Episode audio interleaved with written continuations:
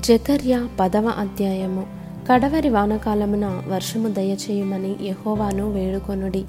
ప్రతివాని చేనిలోని పైరు మొలచినట్లు యహోవా మెరుపులను పుట్టించును.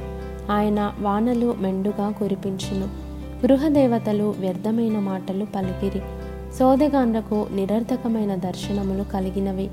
మోసముతో కలలకు భావము చెప్పిరి. మాయగల భావములు చెప్పి ఓదార్చిరి. కాబట్టి గొర్రెల మంద తిరుగులాడునట్లు జనులు తిరుగులాడిరి. కాపరి లేక బాధ నొందిరి. నా కోపాగ్ని మండుచు కాపరుల మీద పడును. మేకలను నేను శిక్షించెదను. సైన్యములకు అధిపత్యగు గేహోవా తన మందయగు యూదవారిని దర్శించి వారిని తనకు రాజకీయములకు అశ్వముల వంటి వారినిగా చేయును. వారిలో నుండి మూలరాయి పుట్టును. మేకును యుద్ధపు విల్లును వారి చేత కలుగును. బాధించువాడు వారిలో నుండి బయలుదేరును. వారు యుద్ధము చేయొచ్చు.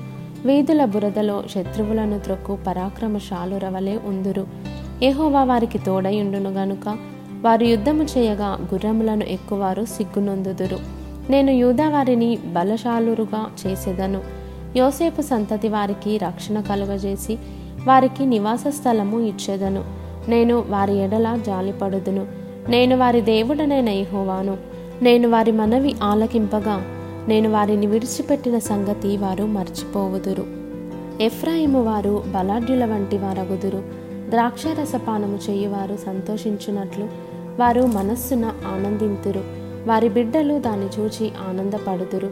యెహోవాను బట్టి వారు హృదయపూర్వకముగా ఉల్లసించుదురు. నేను వారిని విమోచించి ఉన్నాను గనుక వారిని ఈలవేసి పిలిచి సమకూర్చేదను. మునుపు విస్తరించినట్లు వారు విస్తరించుదురు. అన్యజనులలో నేను వారిని విత్తగా దూరదేశములలో వారు నన్ను జ్ఞాపకము చేసుకొందురు.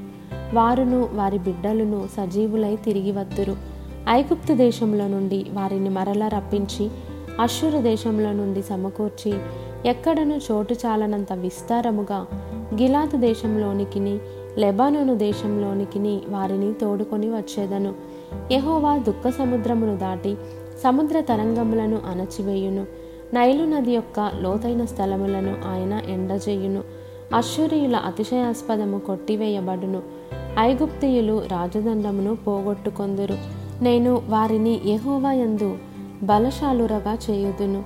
ఆయన నామము స్మరించుచు వారు వ్యవహరింతురు. ఇదే యహోవా వాక్కు.